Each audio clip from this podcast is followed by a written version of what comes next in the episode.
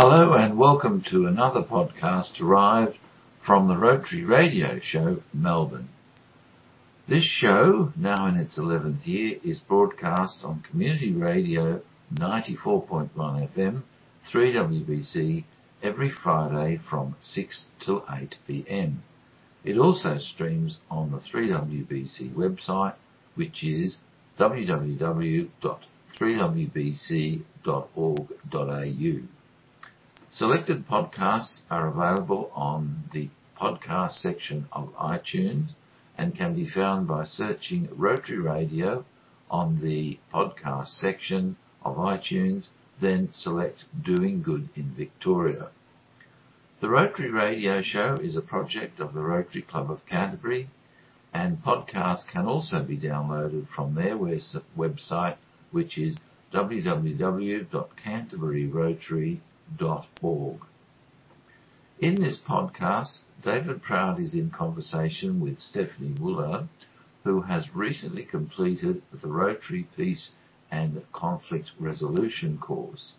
And as well, uh, she talks about Seven Women, which is a project she initiated in Nepal.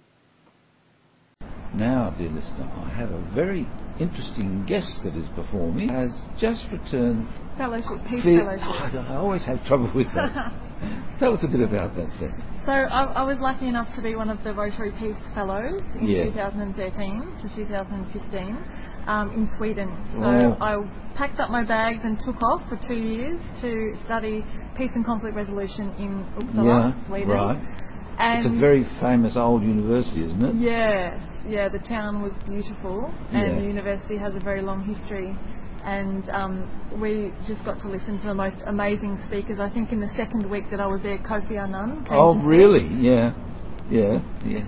So um, it was very interesting. Two years course, that's a long time. So what did you cover in that sort of period? Yeah, so the Peace Fellowship um, covered the topics of um, peace and conflict resolution, which was causes of war, um, international negotiations, mediation, um, Right. leadership in Mhm, conflict yeah. resolution, and some very interesting things to learn about uh, um, and to understand how the world works at that higher level of Yeah, conflict right. resolution. Yeah. yeah. So what do you feel you got out of that course? I feel like I, I went into it wanting to learn more about how the world works at the top level and how Right. politics works. And um, because I've, I'd been working at the grassroots level in Nepal um, Ah, okay. with empowering women, so my focus has been in Nepal the last 10 years, um, and I wanted to learn about w- would I like to pursue the, the policy path in future Yeah. or working for a bigger institution, and what impact um, am I best kind of geared to, to have? Is it through Seven Women uh, at the grassroots with women in remote villages in Nepal, or is it in the Yeah. government agency or Yeah, the yeah. UN or UNICEF Yeah, or one of those? Yeah. And um, through learning how the world works and the you know causes of war, rebel movements, and all the organisations that work in these areas, it became very clear to me that I am a hands-on person and that Yeah. I'm really passionate about sticking to the grassroots, Right. where things you know can mobilise communities to create change, which then can. Um, you know, have the ripple effect where, where women go to the local government and demand change from the grassroots. Right, okay. Now you mentioned uh, Seven Women. Now I, it's an organisation you're a bit passionate about, is that right? Yeah, so Seven Women is an organisation that socially and economically empowers the most marginalised women in Nepal through Mm. literacy. Is it just in Nepal? Uh, yeah, just Yeah. in Nepal, um, through literacy classes, skills training, and income generation. And that that started nine years ago when I went to Nepal. Right. Um, as, as the first time as a tourist, and then was asked back to lead groups of architects um, in Nepal. Mm-hmm. And on the back of one of those trips, I, I stayed in Nepal and met these seven women that were living in a tin shed. Oh, okay. So there's seven physical women. Yeah, Yeah. So um, they they were all physically disabled. Which, Oh, right, yeah. And when I started to hear their stories and learn about disability in Nepal, um, I learnt also about the stigma that's attached to being disabled, and learnt that um, people in that society believe that you were evil in a past life if you were disabled in this Oh, life, right. and that that the women were paying penance. So I saw that it was very difficult for them to get ahead in Yeah. that environment, even though they were, you know, doing their best to make a go at their lives and selling candles and soap Yeah. to the local market. They they weren't getting enough sales to cover their basic daily needs. Right. What have you been doing with within this organisation?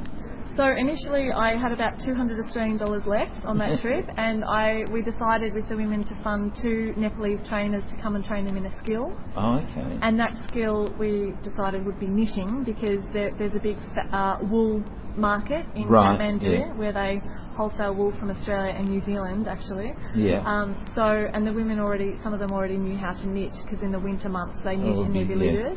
So that was the skill that the trainers came to train them in and. I, you know, brought their products back to Australia in very, very small quantities. I remember shoving 12 products in my suitcase Yeah. and taking off and, and thinking, I'm going to sell these at my university as a market stall. And we had our first market stall, and I had two very loyal friends stand with me all day, and we didn't sell a single product. Oh no. Yeah, so then I had to uh, think. Why do you think that was?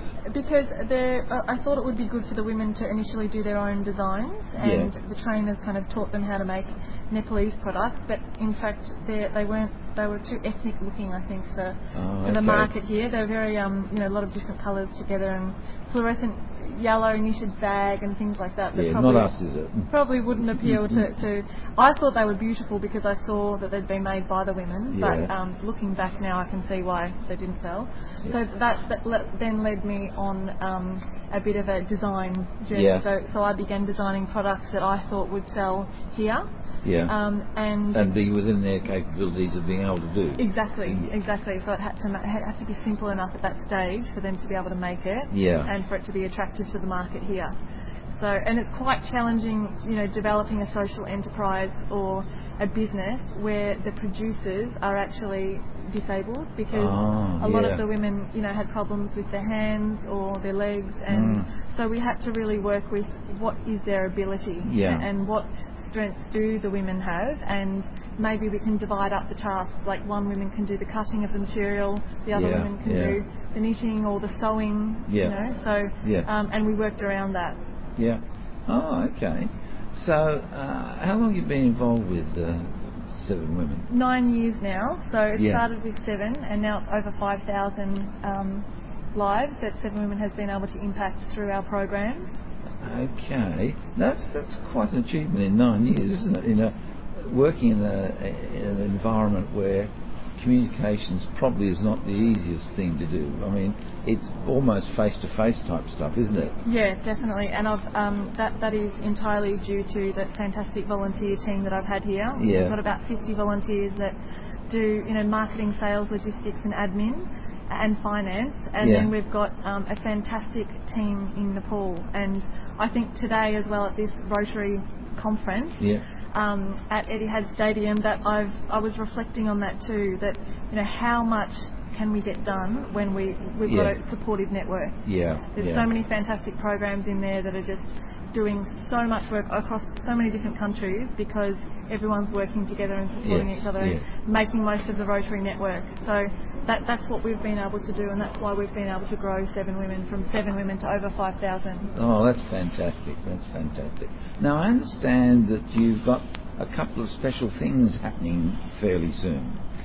Yeah, so we have, um, I've, we're, I'm writing a book and Yeah. that's going to be ready next, uh, early next year. Right. And, and this will be cover, covering the journey of the Seven Women and how your organisation. The uh, development of the organisation Yeah. and also kind of being true to self Yeah. in life and in the development of you know your own business or an organisation, how do you kind of succeed through being um, ethical? Seven Women won the Ethical Enterprise Award in Australia for Oh. 2014. Well done. Um, so the book is about kind of how, how can you remain true to self in what you choose to do in life and Yeah. succeed at the same time. And now so- that is a real challenge these days, isn't it? yeah, but I've had fantastic role models. My father has created a very um, great business in the Yeah. audiovisual industry called Ultralift Australia, and he, he is a great role model for me because he's extremely ethical and Oh, okay. has you know treated his staff so well, and, and that's been a great example for me to follow my own passion in life and Yeah. and make sure that everything we do is ethical from the very Yeah, start of the yeah, supply chain to the end. Um, and yeah, and, and that it can be done. So the book is about um, my journey and also Anita, who is now leading Seven Women in Nepal. Right. A bit about you know contrast her upbringing and my upbringing Oh, and how different they were, and now how strong we are working as a team And- together. And a common cause and a common thread. Yeah, to, to achieve uh, women who are marginalised in Nepal. Yeah. Now, I presume in Nepal, I've just been thinking as you're speaking, that there mu- must be quite a few in Nepal that would have this sort of almost outcast uh, sort of approach from the community because of the reincarnation. Uh, that'd be quite common, wouldn't it?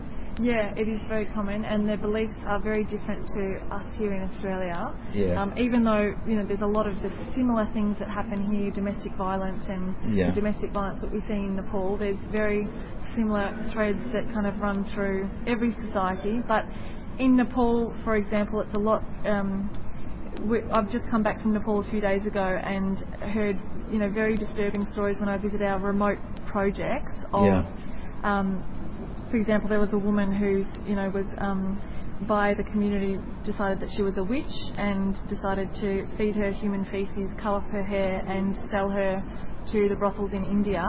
Um, meanwhile, Good she had two children that uh, are now remaining in, in her community, and um, and that's the type of things that can happen in these communities, and it, it's the type of things that can be changed by the communities because they've invented Yeah. them in the first place. So we've found that our literacy programs um, have been a platform for women to create mothers groups Right. and to start to discuss, and, and very supportive men, you know, that we've Yeah. also met and involved in our programs in the community, get together and start to discuss what they're happy about, what they're not happy about in the community, Yeah. and, and change things. But the literacy classes have proven to kind of open up people's minds um, Yeah. in that way and, and get them talking about what they want to change. Yeah, okay. Now that you've got a second uh, special event coming up a bit later next year, is that right? Yes.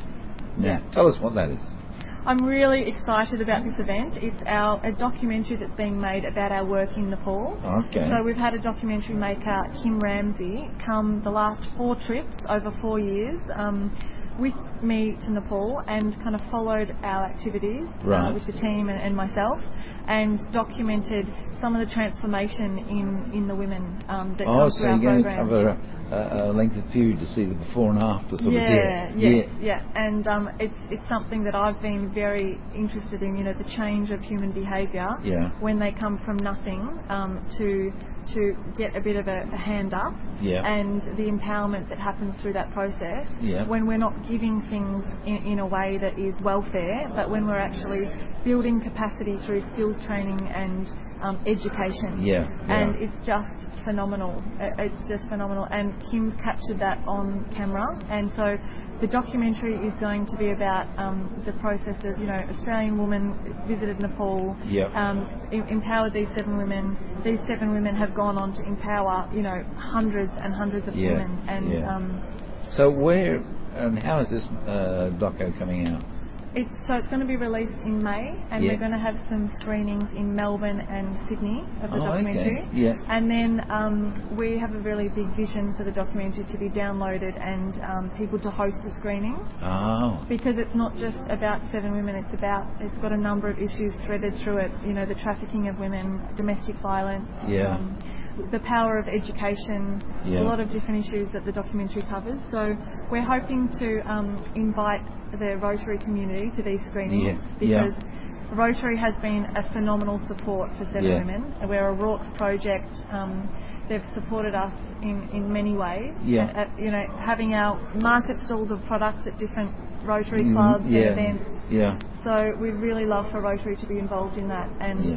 We're inviting Anita, who's leading our program in Nepal, out. Oh, and Pad- Padam, our yeah. logistics manager, to come out and be here for the screening so they can talk a bit more Yeah. about their roles in Nepal. excellent. Right, well that sounds as though uh, you've got a lot coming up in the next little while. Yeah, yeah, busy times. well, well done, and uh, thank you for coming on the Rotary Radio Show. Thanks so much for having me. Thank you for listening to this podcast, which was produced and presented by past President David Proud of the Rotary Club of Canterbury, District 9800. Should you require any further, further information on Rotary Podcast, kindly contact me, David Proud, at david.proud at 3wbc.org.au. Thank you for listening.